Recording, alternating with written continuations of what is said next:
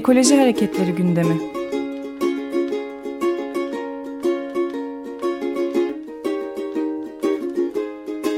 Çevre ve Ekoloji Hareketi avukatları tarafından hazırlanıyor.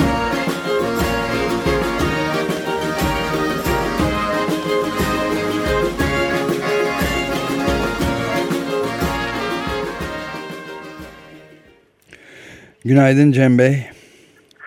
Günaydın Ömer Bey. Hepinize iyi yayınlar. Teşekkür ederiz. Evet. E, bu konuda bizi aydınlatır mısınız? Şimdi nedir bu e, meşru müdafaa dediğimiz nedir? Ve direniş hakkı, sivil e, itaatsizlik de kapsıyor mu? Nedir bu hukuken? Evet. evet. Tabii elimden geldiği kadar bu kısa süre içerisinde e, en azından bir taslak halinde bir giriş olması açısından bir şeyler söylemek mümkün. Lütfen. E, Cem Altıparmak isminin e, Çevre ve Ekoloji Hareketleri Avukatı, Avukatları üyesiyim e, ve İzmir'de avukatlık yapmaktayım. Tabii biz e, Çevre ve Ekoloji Hareketi Avukatları olarak önümüze koyduğumuz görevlerden e, bir tanesi de aslında ekoloji mücadelesi içerisinde yer alanların kullanabileceği e, alternatif, meşru, barışçıl ve şiddet içermeyen e, savunuculuk yöntemlerini gündeme getirmek bunların hukuki altyapısını hazırlamak ve bu yöntemlerin kullanılması esnasında sorun yaşayanlara hukuki destek sağlamak gibi görevlerimiz de var kendi açımızdan. Tabii bu görev e, kapsam niteliği hızlı bir şekilde değişime uğrayan çevre mücadelesinde kaçınılmaz bir sonucu olarak ortaya çıkıyor. E, gerçekten de orta sınıfın marjinal bir, e, orta sınıf marjinal bir grubun boş zaman eğlencesi gibi gösterilen e, dar bir alana hapsedilmeye çalışan ekoloji mücadelesinin son yıllarda bir hayli ısınarak insan ve doğa hakları mücadelesinin merkezine oturduğunu aslında görüyoruz. Bir yaşam hakkı ve varlığını sürdürme mücadelesi haline geldiğimizi şahit oluyoruz. Tabii yine bu mücadelenin gelişiminde paralel olarak özellikle e, HES'lerde ve termik santrallere karşı örneğin daha çok yakın bir zamanda Solaklı'da öncesinde Gerze'de, Tortum'da, Yuvarlakçay'da ve ismini aslında burada an, ansak çok yer kaplayacak birçok mücadele bölgesinde e, bölge halkı tarafından yürütülen e, mücadelelerde meşru müdafaa ve savunma e, baskıya karşı direnme hakkı olarak tanımlanabilecek e, iki savunuculuk yönteminin aslında öne çıktığını görmekteyiz.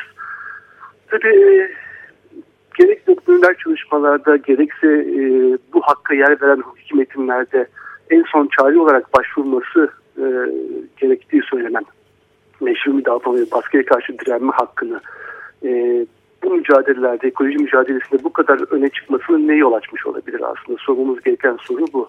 Yani niye artık yargıya başvurmak, dava açmak tek başına sonuç alabilecek bir yöntem olmaktan uzaklaşmış gözüküyor?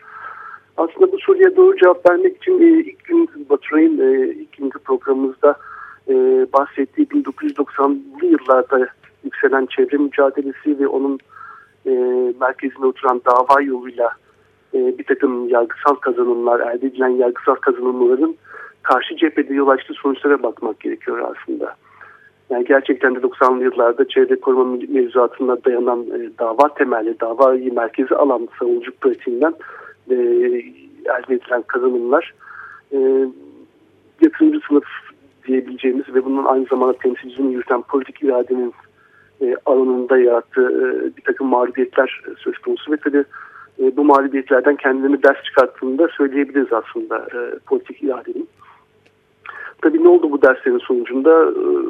Bunun sonucu olarak bir savunuculuk mücadelesinin temel dayanağı olan çevre mevzuatının yeniden revize edildiğini, kapsamının çevre aleyhine sonuçlara yol açacak şekilde daraltıldığını ve esnetildiğini görüyoruz.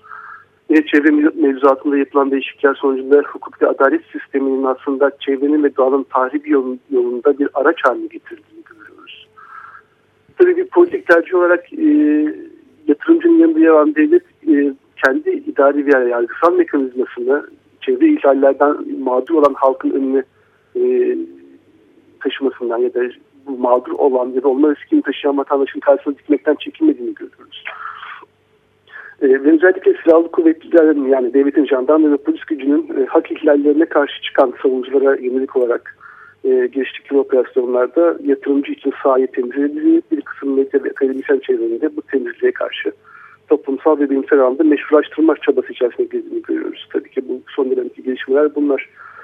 Bu gelişmelerin kaçınılmaz sonucu dava yoluyla hak arama mücadelesinin etkisiz, etkisizleşmesi, tek başına bir sonuç almaktan uzak düşmesi ya da sonuç alıncaya kadar geçen zaman içerisinde hani hukukun, hukuki aykırı işlem ve uygulamaların geri dönülmez olarak e, bir doğal tahribatı açması. Yani işin amiyane tabiriyle atı alanının üst kadarı geçmiş olduğunu görüyoruz. Evet.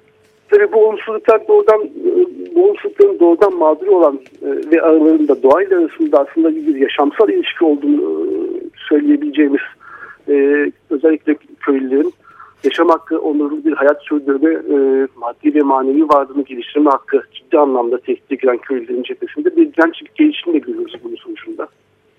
Tabii bu direnç olarak ilk önce ne yapıyorlar? İş makinelerinin önlerine yatıyorlar Kendilerini zincirliyorlar, şantiyeleri işgal ediyorlar, çadır kurup nöbet tutmaya başlıyorlar vesaire.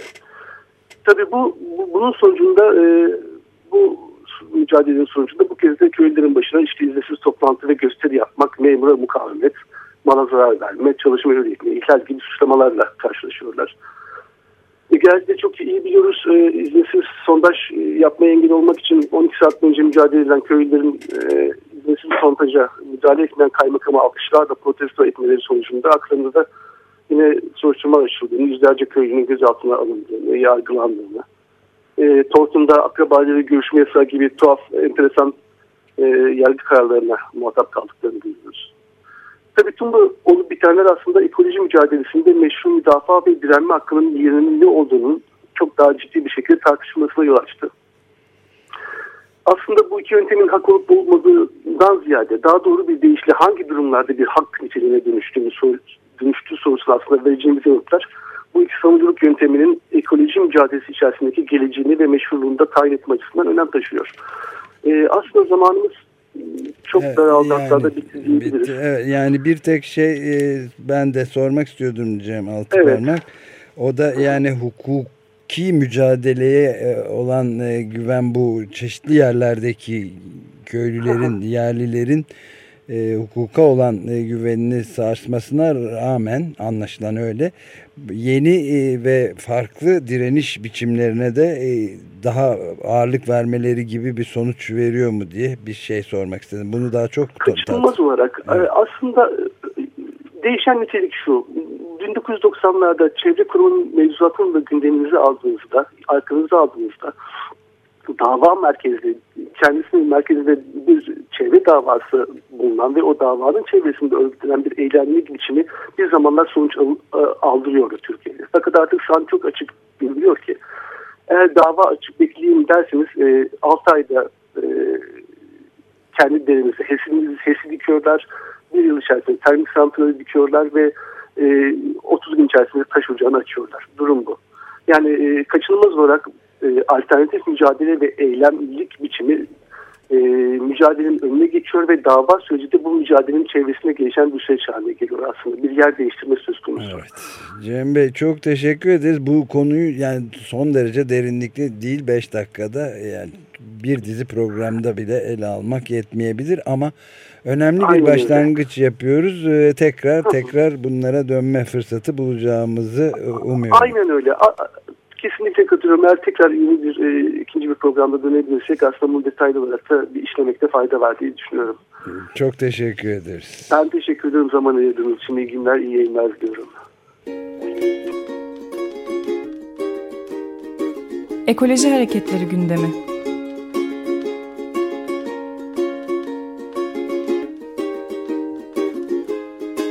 Çevre ve Ekoloji Hareketi avukatları tarafından hazırlanıyor.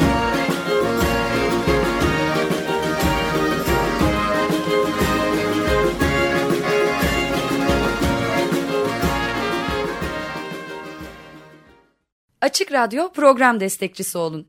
Bir veya daha fazla programa destek olmak için 212 alan koduyla 343 41 41